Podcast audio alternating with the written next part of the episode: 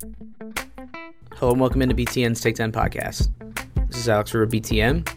We're back post Big Ten championship game here on the Take 10 podcast, where, as a lot of us expected headed in, we crowned Ohio State as Big Ten champions, sent them to the college football playoff as the number two seed.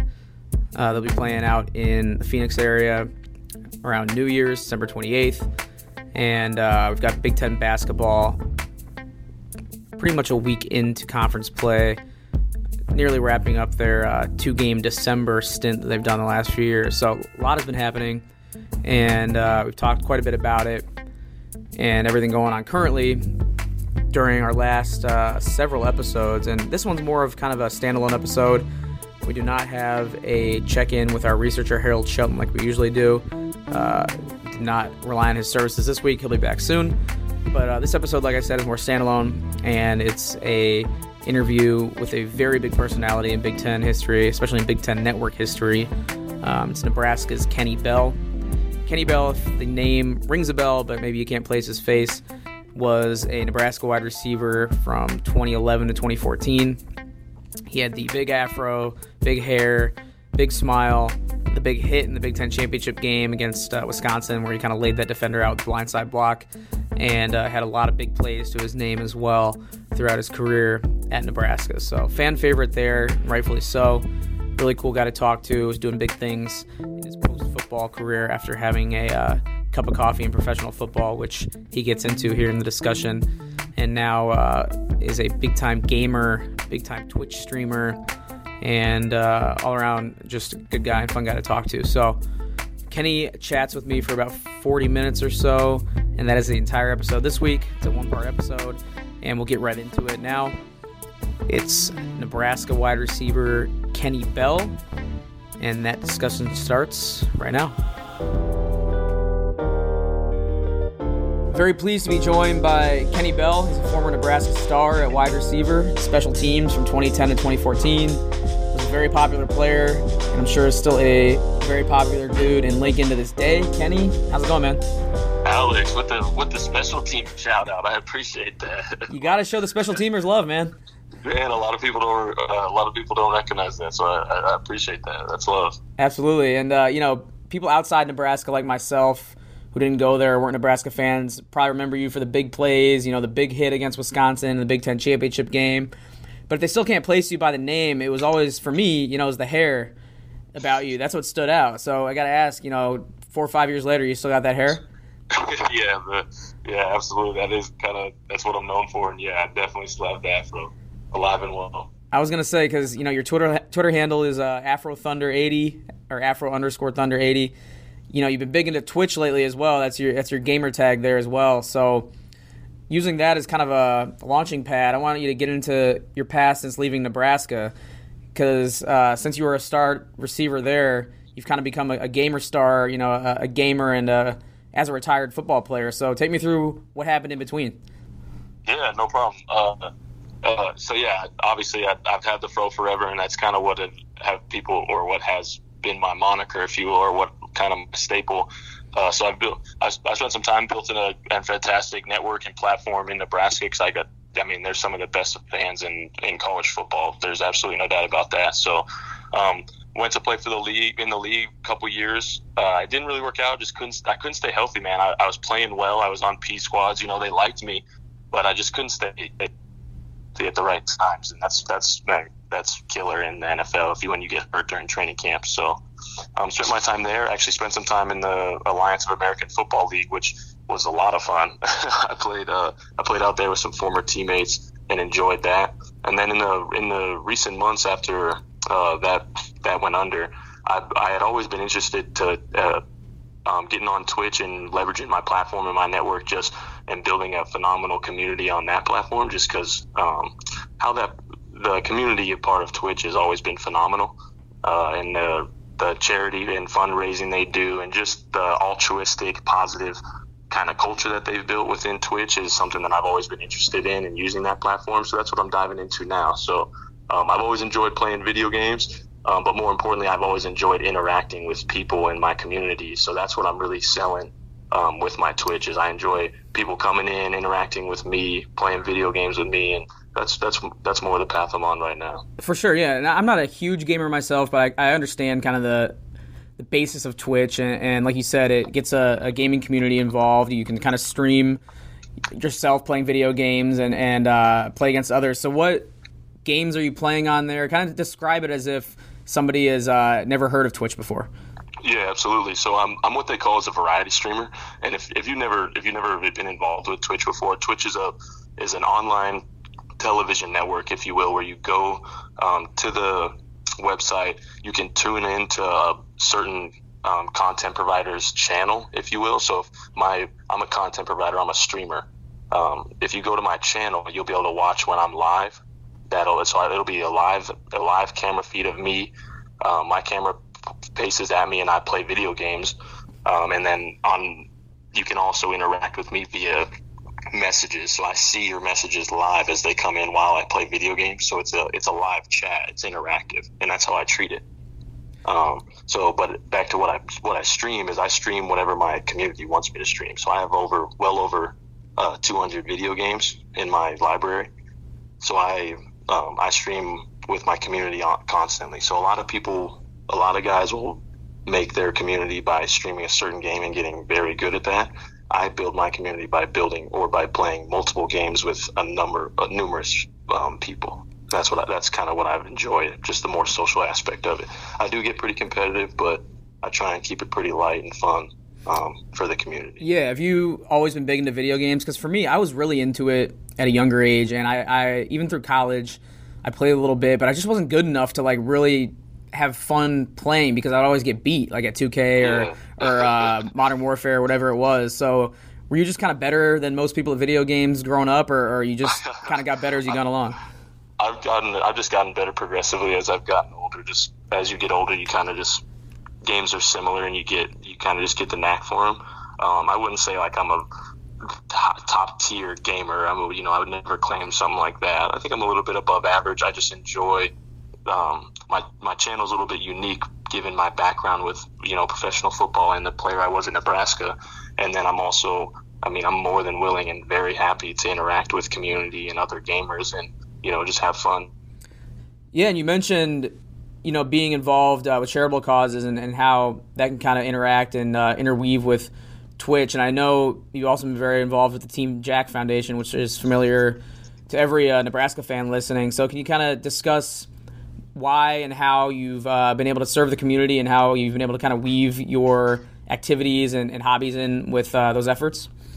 Yeah, absolutely. So for those that are familiar with Team Jack, um, they know that I mean, and those aren't there, or those who aren't, it's a pediatric brain cancer foundation um, dedicated to new and improved research for um, pediatric brain cancer patients. Just because it's less than three percent of uh, cancer found or funds uh, in America go to pediatric brain cancer. So over the past, since the, I mean, I think it's 2013, so six years, almost $8 million has been raised by, raised by the foundation, and we have seen direct um, medicines and treatments be, uh, because of that. So I take a, an incredible amount of pride being a part of that foundation. I'm the chairman of the alumni section of that. So I'm in charge of raising money and awareness through um, our alumni status and platform uh, for pediatric brain cancer. So Twitch has always been a phenomenal um, platform for charitable causes such as this. So I kind of just took it upon myself to bring a new platform for Team Jack, and I put together a charity stream with myself, Jeremiah Sirles, and Tommy Armstrong, as well as talking to the executives at Team Jack and kind of just explaining them what Twitch was and how the charity stream would work and I did a 24 hour charity stream just last week with, uh, or two weeks ago with those two guys, and we raised um, over $5,700 for the foundation in just our first stream. So I'm, I'm really proud of that. I'm really excited about it. Um, I'm excited about the money we raised, but not only that, I'm excited to bring them a new platform to do it again uh, in the coming months. Yeah, it's awesome stuff. So if fans listening want to be involved and they do happen to be gamers, they can follow you on Twitch and you'll be doing that again, I assume, at some point? Oh yeah, absolutely. I'll be, I'll be, our next one we'll probably do just before the Team Jack Gala, which will be in February, um, and see if we can raise some more money um, prior to that gala, where um, you know, we have that big event in Lincoln for the foundation, which is which is always quite an evening. Awesome, awesome, really good stuff. So, I'm gonna switch gears to your football career now. You know, a little less important in the grand scheme of things, but uh, definitely relevant to you. And, and I want to start actually from the end of it. Um, you kind of mentioned your cup of coffee in the NFL and yeah. your experience in the Alliance League. Uh, let's just start in the NFL. I know you, you mentioned how injuries really hampered you. You know, you bounced around practice squads. What cities were you in, and, and what was your overall experience like, despite kind of having those injuries? What did you learn? Yeah, I got I got drafted by Tampa Bay in 2015. I spent my first year and a half there because I got IR'd for like a minor hamstring injury. Um, they kind of put me on IR to um, redshirt me, if you will. I got the old NFL redshirt year. um, so I was in the building every day, going to meetings, drawing up um, um, pregame reviews and stuff for our wideouts and quarterbacks. I loved my time in Tampa because I, I mean, Jameis Winston became one of my closest friends. I got Mike Evans. You know, I still keep in touch with those guys. So I love the guys down in Tampa. Um, my head coach got fired um, after my rookie year, and I, I, just didn't have a chance to make that team. Really, is that Lovie? Coming back. Yeah, Lovie. Yeah. So Lovie ended up at Illinois. Right. I love Lovie. I, every time I'm up there in town, I come to the Illinois game because you know I got a, love, a lot of love for Lovie. Um, after that, uh, Tampa fired me, and I got picked up uh, on Baltimore's P squad for the pretty much the entire 2016 season, and they liked me a lot. They had me sign my futures contract there. 2017, I came back poised to make the Ravens roster, and I tore my hamstring. Um, after that, they brought they told they asked me to stay in Baltimore because they I mean they were going to sign me back once I was healthy. Eight weeks later, when I was healthy again, they signed me back and kept me on their P squad to the end of the year. They asked me to sign my uh, futures contract in Baltimore, but I was upset with them because they hadn't activated me, you know, to give me a shot to play. So I went and signed my futures contract with Denver. I came home to Denver in 2018. I yanked that same scar tissue hamstring in training camp, and that kind of spelled the end of my days in the NFL. And I knew that it was year three, and I had chronic hamstring issues. So I turned my eyes to the AAF just to kind of have some fun playing football again. The stresses of the NFL just kind of got to me. I was down. You know, I wanted to enjoy playing football again, so I went and played in that Alliance League, and, I, and that's exactly what I did. I enjoyed playing football again. Um, got my last little bit of football in, and now I'm looking for new horizons. So, what was like the organizational structure like in the AAF compared to the NFL? It sounds like it was a uh, uh, you know more stress free experience from a uh, oh, man, playing perspective. So yeah, but like just the being a new league and everything. What was different? What was similar? Just uh, walk me through that. Um, there there weren't much there weren't much similarities just because they I mean they tried to do the same kind of practice scheduling and that stuff, but just the competitive you can't ever match the competitive edge of the NFL just because it's I mean it's the best in the world and you have to I mean if you're not great every single day you're going to get fired. And that just it, it's hard to replicate that environment you know? So um, that it was much different in that regard and it was just younger it was younger guys it was all it was all guys for the most part. I'd say 70, probably 80% of the league was guys that were for one or two years out of college that, you know, had just gotten cut from their first NFL roster. So, I mean, there weren't very many veteran guys. So that just, that changes the entire culture as well. So, um, but it made it more fun. yeah. So, like, what? It, it made it way more enjoyable, I'd say. So, where were you? What city? And then how did the kind of shutdown affect you personally, and, and did you see it coming at all?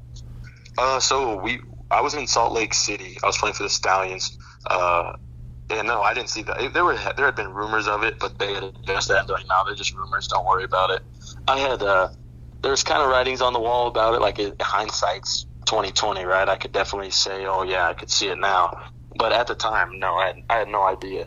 Now, th- thankful for me, um, I wasn't there expecting, you know, that to be my ticket back to the NFL, or I wasn't, you know, I was going down there to play some football, have some fun, and then hang them up and move on. So when it went under, I had, you know, I had saved my money from that little league, and then I was, you know, I, I had, I had turned to Twitch and uh, a new platform. Uh, so for me personally, it wasn't a, a, real brutal transition or anything like that. Uh, I, w- I was really thankful for my time and the people I got to spend it with there, and uh, yeah, I was I, I was ready to move on. yeah, some of the horror stories that came out of the league shutting down, yeah. you know, guys getting screwed out of money, yeah, and it made it seem it made it seem I think more unorganized than the league actually looked in its you know inception because watching on TV it seemed legit, and obviously you know there's real talent on uh, on those rosters. So did you yeah, hear any of those stories? Yeah, there was good. There was good players, and there, honestly, there was great people that that were genuinely trying to do a good job. That I'm, I'm, I'm not complaining about coaches, staff. I love my stallion staff. My GM was great. My head coach was fantastic. Um, so I've got no, I've got absolutely no complaints about that. It was tough, you know. They didn't have any money, like they. so right. they, uh, when it shut down, they're like, "You guys can stay here, but you have to pay for your own room, you know, or you have to get a hotel tomorrow." or you know drive out you know but that, I, I wasn't going to hold that against my general manager who, who I didn't think he was trying to I didn't think there was any malintent behind ex, the executive level I think right everyone was kind of yeah, yeah, exactly everyone was trying to do the best the they coaches, could yeah the coaches and the GMs were and the players were genuinely trying to put on you know uh, a good show and do their job and I think I think at the highest level, the money got mixed up, and that's that's not a, that wasn't something that I could be real too upset about. Right. so, I definitely wasn't expecting a lawsuit, or you know, I wasn't. It was just over that in my mind, you know. Absolutely, yeah. And, and with that all being said, you know, the XFL is starting up. It sounds like you got your last fill of football and are moving on, but is that something you would ever look towards uh, going forward here? No, you know, they. I, I, was contacted by the XFL by their commissioners and uh, a few of their GMs during that draft period, and I was just like, "Hey guys, I really." I got on the phone with everybody that called and expressed my gratitude because I, I really am thankful for anybody that would consider me to come play. But you know, it's just my uh, my playing days are over. I got you. And I want to circle back real quick to uh, Lovie Smith real quick because I didn't realize that you played while yeah. he coached there. Uh, Lovie. I know. Well, I'm an Illinois grad, so you know I've kind of been oh, locked into right? the whole Lovie stuff. Yeah, I was at school there when he got hired, oh, and okay. uh, you know I've been at BTN in the last few years since. And nice. this year it all kind of paid off, you know, to a degree. That they made a bowl game and, and things are yeah, looking up there. Game. So are you? Big win. Over Wisconsin too. Yeah, absolutely. So, are you, yeah. you know, are you surprised at all with uh, no. that job, or you, do you think it, it's uh, going to continue in the right direction there? I, I believe in I believe in Lovie. Um, I believe in I believe in his mantra. I believe in the message he teaches his young man. I believe in the coaching, uh, his experience, and um, I, I, I, believe in him. Like I just said, I think he's have it, he's going to have it in the right direction. But not, not to be disrespectful, I think it's the same thing that my school is going through. It's going to be tough to recruit in this day and age to Champaign. It's going to be tough to recruit to Lincoln. Uh, so I, I, I want nothing but the best for him, and I 100% believe in him. But there's a lot that goes into college football that I think people, their expectations can be very brutal sometimes. For sure. And, and a big part of it, obviously, is facilities. And, and Illinois can't yeah. really be beat out by anybody at this point now that they have a new facility. It took a couple years uh, into Lovie's t- tenure to get that up and running, but kind of all the pieces are there at this point. Um, so we'll I see agree. see where it goes. Yeah, it's, it's, I mean it's an exciting time for him. I'm I'm happy for him. Uh, and I, yeah, uh, trust me, I'm, I'm tuning in to watch the Illini. Sounds good. Uh, real quick before we talk about your time in Nebraska and uh, what's going on there right now with Scott Frost, just want to check in. You said you're in uh, Denver area right now, right? Yeah, well, I'm actually right right now. I'm in LA. Okay. Uh, I'm I'm here for the gaming awards. I'm being presented as a new influencer for Western Digital Media. Oh, there you um, go. Yeah, they're a they're a sponsor for the gaming awards. So yeah. That's pretty cool. But you're uh, you're like based out of Denver now, living there. Yes, yes, sir. Denver's awesome, man. Like I went there for the first time this past summer. Uh, you grew up there, and it looks like a fun place to grow up, and just a fun place to spend your you know late twenties. Oh yeah. So I grew up in I grew up in Boulder, so it was way it was a way different time in Boulder when I was growing up. But yeah, coming coming home to Denver now with how much it's developed over the past ten years, yeah, it's I mean it, it doesn't get better for anybody from like 24 to 32 as far as a city. Absolutely, and and you mentioned yeah. growing up in Boulder. It's interesting now because the last couple years, uh, Nebraska's kind of gone back playing Colorado like the old days, and, and just growing up there as a uh, star. It looks like in every sport. I mean, here listed, you were a track star, hoop star, football star, obviously. First off, what's it like to just kind of be awesome at everything in high school and kind of dominate? I appreciate you saying that, but I honestly wasn't even the best athlete at my high school. So Uh, I appreciate you saying that. Uh, I did. I did. They, they showed me some love uh, with with my awards and stuff, but it was. It, I well, lucky for me, I grew up with with some phenomenal athletes as well. So, what was the pull to uh, Nebraska then, being from Boulder, when you got a you know Pac-12 school right in your backyard? You know, well, at the time they were Big 12 uh, then, right? They were. Yeah, at the time, both Nebraska and CU were Big 12 yep. schools. Um, and Coach Frost was actually recruiting me to go to Oregon in the Pac-10, and it really was I wanted somewhere that was close to home. I needed a coaching staff that could take me somewhere I couldn't take myself, and Bo Pelini and that staff definitely did that. And then I needed a place that I, I had never seen anywhere like Nebraska, where football was just everything. I was from Boulder, Colorado. You know, people don't really love football like that. so when I went to Nebraska and I saw them, they, I saw them play Kansas State at a night game, and it um, in 09 and it was just incredible. I was there with actually my uh, recruiting trip was with Lavonte David, so it was uh it was quite the experience, and it was it was pretty much it from there. I, I didn't want to go anywhere else. Yeah, I've talked to a lot of Nebraska guys, and uh, had a bunch on this podcast, and just talked to them outside of it, and like that's kind of this that story always kind of repeats itself, where they went on that first visit and kind of blown away. So yeah. definitely understand that. Obviously, like you mentioned, the conference realignment kind of hit as you were a student athlete at Nebraska with uh, Colorado hopping over to the Pac-12, Nebraska making the move to the Big Ten. Is that something that you were told about or even cared about as a as a high schooler and as a freshman at Nebraska, or is that something that's kind of out of your control and out of your mind? Yeah, that was way out of my control, and I was devastated because we had just finished our season we had played Colorado at home and my and I got redshirted. So I was really excited. My redshirt freshman year, I was going to get to go play in Boulder, um, and so I was I, in my mind I couldn't. I was really excited, and then the announcement came down. I can remember like it was yesterday when uh, when Coach Osborne came and told us that we were making the move to the Big Ten. I was I was real sad. Hindsight, it's a much better conference I think for the uh, for Nebraska, especially especially with with Texas, what they were doing with the Longhorn Network. Um, so I'm, I'm, I'm, i was very happy with the move, but I did miss not getting to play in Boulder. Right. So you were in the Big Ten for all of your playing years, right? 2011 yeah, on. Yeah, because 2011 was our inaugural season. We played our, our inaugural game. We played Russell Wilson at, at, Camp Randall for college game day. Yeah, welcome to the Big Ten. Who That's are tough. you telling? My God. So you know that might not be a, a, top memory that sticks out to you, at least on the uh, the positive side of things. But what are some what are some memories that stick out? You know, when you look back and and reflect, like four years in Nebraska, I'm sure there's a ton of things, but uh, you know, when you look back at those moments and kind of the connections to the community you mentioned, what stands out to you? Yeah, I mean, if I were going to pick one moment in my Husker career that is my absolute favorite, it'd be the Team Jack spring break uh, or spring break, the spring ball um, run when Jack Hoffman had that um, touchdown run.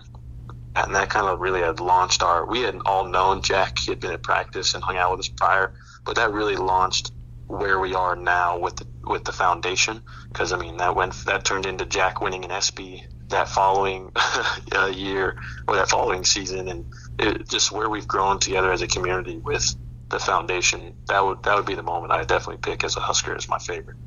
Yeah, that stuff never gets old. We still show it all the time on, on Big Ten Network, and I think it really inspired a lot of schools to do similar things with, with their super fans that exactly. might have fallen on hard times. Like it's a, it's kind of a spring game staple now.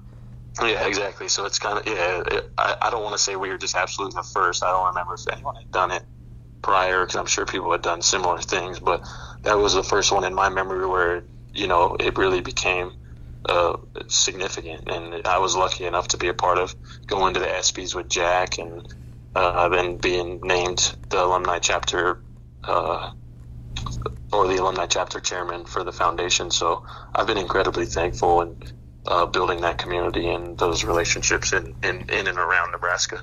Yeah, for sure. I mean, it's one thing I, I think uh, I definitely try not to take for granted with all the charitable work that the schools do and, and the attention they bring. I mean, Nebraska obviously is one of the leaders in that regard. I think Wisconsin has done a great job just, uh, you know, across the board. They, they have a big charitable arm there. Iowa, with their wave to the the children in the hospital oh, has yeah, been has been amazing. The, yeah, the wave is great. Yeah, and then the, the, Tyler Trent circumstances last year at Purdue Um, Yeah. You know, unfortunately, he's not with us any longer, but Yeah, the attention they brought, yeah. Yeah. So I mean, it's something we shouldn't take for granted for sure. I think the Big Ten kind of leads um, in you know giving these, especially kids, kind of the attention that, that they deserve. So Well, I think I think the Big Ten has a across the board. I mean, it's not just particular um, to any one school. I think we have very unique fan bases in general. So it, it's always I, I take a lot of pride in, in playing in Nebraska, and I take a lot of pride in the fact that Nebraska is a part of the Big Ten network,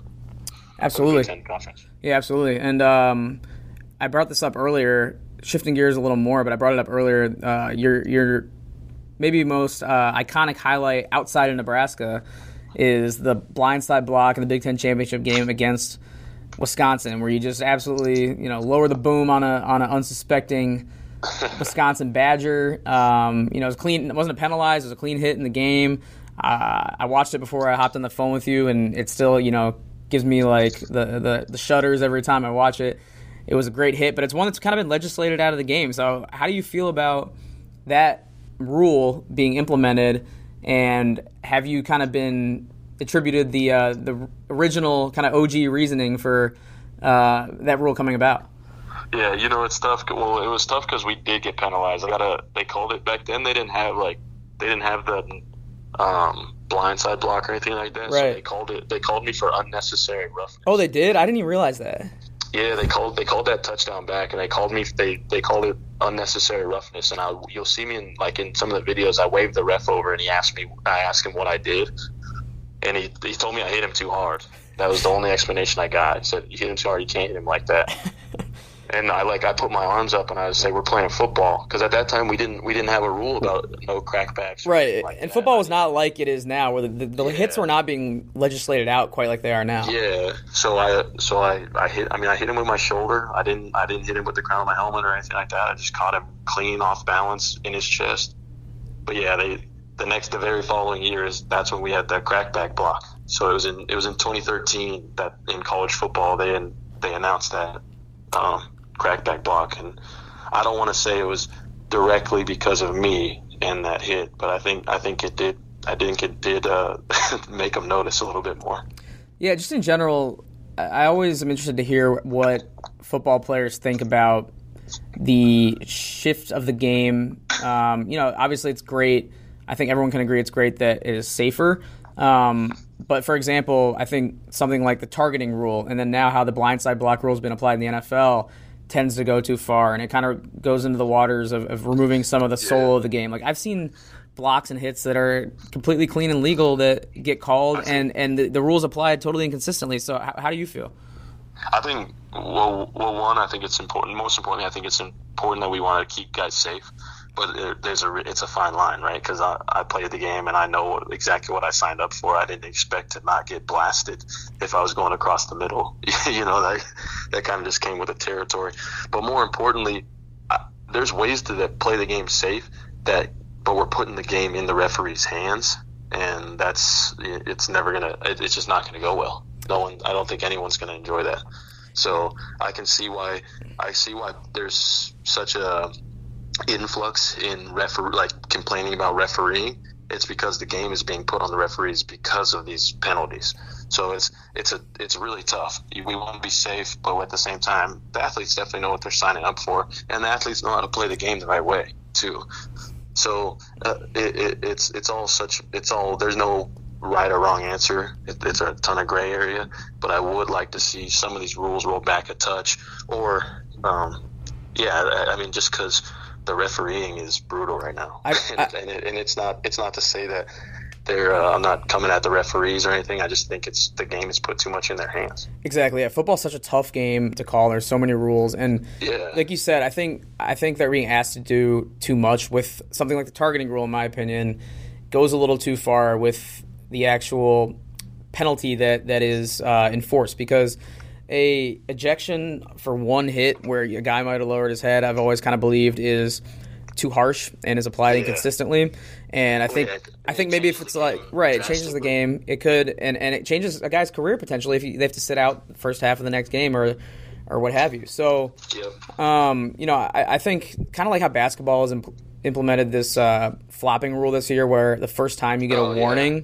You know, maybe if it's first time, 15 yard like penalty, you know, second time, then you're ejected. I think that would be a little more fair. Yeah, I've seen I've seen some flops, but um, but the, there's a kid from Iowa. Like I've seen flops in Iowa. Like there was a kid, in, I think Johnny Adams from uh from Michigan State. I was blocking him, and he like jumped over and like tried to flop. But there was a kid from Iowa that uh, straight up grabbed his helmet and like his head and like rolled on the ground, like he got hit in the head, and that was the first I'd seen in football. And then he was was fine after that. Yeah, that was a first. Like it was, it was at the, it was towards the end of our game against Iowa, but I had never seen like someone pretend like their head was really injured before, and I was like, uh, if if that's the road we're going down, then we have serious problems, and that's a that's a player issue. That you know, 'cause They Right. know you you know you can you know you can get calls like that. That's going to be a problem. So we'll, we'll, I mean, we'll have to watch for that, but we'll see. Right. We It's fine. It's fine line, but at the end of the day, I still love football. Uh, still gonna watch, and uh, like you Oh, said, yeah, we'll see. gonna- yeah, we're gonna watch football, right? Like the, the people that are like, oh, you know, the game is ruined, I can't watch it anymore. It's like, all right, well, I'm sorry you're, I'm sorry you're that upset about it. It's, it shouldn't be that serious. It's the, the, the, the quality, the content of the game is still quality. So 100% agree. Um, I want to talk a little bit more uh, into the weeds about Nebraska football, and we'll start with since we're two coaches removed now from the guy who recruited you. I think you know we can kind of reflect on this topic with clear eyes. Uh, What did you think at the time about the decision to move on from Bo Pelini, and, and how did you handle it personally? Uh, I handled Bo getting fired pretty rough, just because I thought it was done very ill, ill with ill, ill intent. Uh, there was a lot going on between our third and second floor that just didn't feel right between our football and our executive offices, um, and it just didn't feel like a family. It felt more, much more us versus them. The second Eichorst came in to, I mean, it, I mean, it felt like they brought him in to fire Bo, and it kind of how it transpired. Not only that, I mean, we, we beat Iowa, which we thought was a huge win at Iowa to, to move us to I think nine and nine and three again. Um, and then they fired Bo the next morning and didn't. I mean, they they we woke up to an email uh, Saturday morning. They fired him, and it was like six forty five in the morning, saying that we had a meeting in like an hour, and Bo was gone. And that was I never saw Bo again. so it was it was tough for me. I, I didn't appreciate that because I loved I loved my head man, and I uh, I knew how much he cared about us. I knew how much he cared about my teammates. So that was that was tough. Um, hindsight, right? As I've gotten older, um, Bo probably wasn't the best fit for Nebraska during that time. Um, I, I'm not I'm not naive to say that he was all knowing and you know all righteous. he definitely he definitely didn't help himself out with certain situations, and uh, I, there's there's no doubt in my mind about that. Um, but I just wish I, I do wish that would have transpired differently. That's that's for sure. Right, and like I can't pretend to know the, the politics of you know the Nebraska fan base and, and everything that goes into hiring and firing a head coach. But I've always been somebody you know who's observed a lot of uh, hirings and firings in the last decade or so at my alma mater, Illinois, that believes that you know just because the next guy doesn't work out. Um, Pat Riley would be that guy who, or not Pat Riley, Mike Riley would be the guy who doesn't work Yeah. out. Uh, that doesn't mean the decision to move on necessarily was wrong. Like I don't, Yeah. I don't think Nebraska fans are like some people insinuate that Nebraska fans are, you know, unrealistic or spoiled for feeling like they plateaued under Bo. I don't think that's, I don't think that's wrong to to want to improve. Like if they reach the heights that many believe they will under Scott Frost, it'll all have kind of worked out in the long run. So what do you think? Uh, the move to Scott Frost will, or how, how do you think this will bear out in the long run? What have you seen so far? And um, just what, what's your out, what's your observation as an alum and former player? Well, let me let me answer that in two parts, right? So the first part being um, the plateauing over Bo, and you know maybe moving on from an, a certain coaches and to a, a coach that doesn't do as well, that doesn't make that decision, you know, necessarily a poor one. Like so, I, so I know what you're trying to say there. I, I would I would caution a lot of fans to just because like look at um, a perfect example is Michigan, right? Michigan is on the on the cusp of being what they're they're probably top 15 team every single year, but Michigan fans want to be in that Final Four. They want to compete for national championships.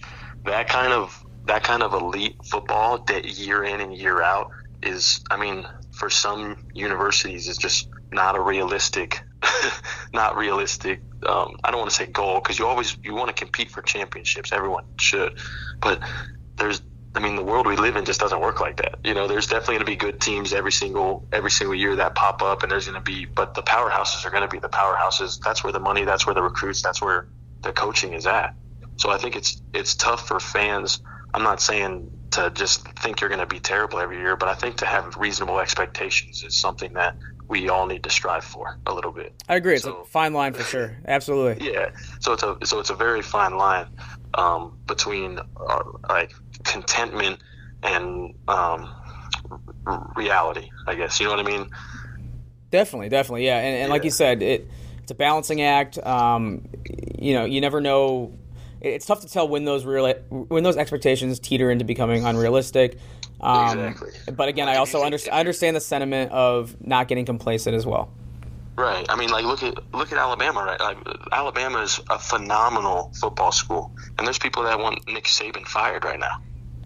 So what is it? What is what is what is the expectation? It's crazy how that perspective can change too with just a little success. It, it is. Isn't it funny how how fast it can change? So I think it, it, it's just the world we live in with with sport, you know. Um, but back to but so to answer the second part of the question with Coach Frost, I love Coach Frost. I believe like just like I believe in Lovie and um, his staff. I love Coach Frost, and I I genuinely believe that Nebraska and Co- and Mr. Moos and they have the right guys in in the right positions. It's just going to take time. You know, two years into rebuilding is not, especially in a conference like the Big Ten it's going to take time. And he's coming from he's he's coming from different conferences where Big Ten football is tough. You know, the stuff in Oregon and UCF might not work quite the same in the Big Ten when you got Iowa, Wisconsin, um, and those teams, Ohio State, running the football at your neck. You know, so it's it's going to be some time. There's going to be adjusted. There's going to be adjustments. There's going to be a learning curve with him and his staff and with his players. But I, I genuinely do believe that they have the right guys in, in, in place. All right, last question, Kenny as a former Nebraska football player, I, I feel like you. I feel like Nebraska is kind of unique in the sense that they're. Uh, I don't know how to put this, but like their their ring of honor, like once you've graduated, still remains close, right? Like they keep their alums close. You guys can always go back and feel at home. And, and I feel like all the alums, for the most part, stay really connected to the program. So, how are you, you know, kind of consuming the program from afar? Are you watching every game? How are you staying connected outside of the, the Team Jack stuff um, that you already mentioned? Well, uh, yeah, the alumni are always very close, especially the guys that I've played with from from like 08 to 16. I mean, there's we're we're a tight knit group. We see each other every time we're back. We're constantly talking. I mean, I got a group of eight guys that I played with in school that we talk every single day. You know, my, myself, uh, Quincy Enunwa, Ameer Abdullah, Toby Okiemi, Josh Mitchell, Nate Gerry, Will Compton, and Taariq Allen. We have a we have a group chat that we talk literally every single day. So uh, we've remained very very close. We always talk about the games. We're always watching it. Um, but we remain optimistic. You know, we we're not going to get on for the most part, most of the alumni guys, most of the guys that I'm closest with, we're not going to get on and talk about how the sky is falling on the program or anything like that. We're going to remain positive because um, I think it, that matters. You know, the alumni, you know, what, what, what we say and how we act, it, it, holds some weight with the Nebraska fans. So I try not to pop off at the mouth too much about anything too personal. You know, I'm, I'm here to support those guys, the coaches and staff um, and the kids. So I want to see what I care about is seeing them have success, not necessarily being on Twitter criticizing what's going on. You know. Absolutely, and and I think uh, the point stands that that program and those fans will support you, and, and it kind of shows in you know your your charitable work, and, and they'll follow you whether it be on Twitch or on Twitter or anything you do in your your post career pursuits. So um, best of luck and all that. I appreciate you coming on, giving me nearly 40 good minutes here of uh, conversation. And once again, uh, we'll follow you and continue to follow you in your, your post football career. Hey, brother, I appreciate you guys having me. It really means a lot. And I, uh, I've, obviously, I've always been a fan of the Big Ten uh, network. I think you guys are great. So, again, I appreciate you having me. For sure. All right, thanks once again to Kenny for joining me. Really appreciate his time. A lot of fun chatting with him. Uh, really good dude, like I like I alluded to at the top of the show. fun to talk to. Probably could have gone for another 40 minutes or so if we uh, if we had the time. But um, it's fun catching up with him and hearing about not only his post football life and his time in Nebraska, but also about his charitable causes and uh, efforts that he's put in in the Team Jack Foundation and uh, how he's kind of interwoven that with his and his interests on Twitch. So, really good stuff. Uh, always love talking to guys from Nebraska. Uh, that program has turned out a lot of not only good football players, but good human beings as well. Kenny Bell definitely falls into both of those categories, and uh, appreciate his time. Like I said at the top, we do not have a chat with our researcher Harold Shelton. Usually during basketball and football season, we have him on to talk in depth Big Ten football and basketball. But uh, it's his birthday today, actually, so happy birthday, Harold! And uh, he's taking a much deserved break. I don't think he has the day off necessarily, but well deserved break. And uh, you know, he kind of has been talking about getting to this time in the calendar when he gets past the Big Ten football championship and gets to take a breath a little bit. That is very well deserved from one of the hardest working dudes at BTN. So we'll back with Harold soon. Uh, happy birthday to him once again. We'll get back with the audience soon, uh, likely next week, a pre-Christmas, pre-holiday version of the Take 10 podcast as we come up on 2020 here. And um, until then, just want to give a shout out, obviously, to everyone for listening, to my producers, Wes White and Julie Bronder, for producing the show as always. And one final reminder if you've not done so already, to please subscribe to the Take 10 podcast on podcasting platforms like Apple Podcasts, Google Play, and Podbean. And we're also on YouTube in the Big Ten Network YouTube channels playlist as well. So check us out on all those platforms. Like or leave a review or a rating if you like the show. If you don't, keep it to yourself, and uh, we'll keep it moving. All right. Once again, appreciate everyone, and we'll talk to you soon here on the Take 10 Podcast.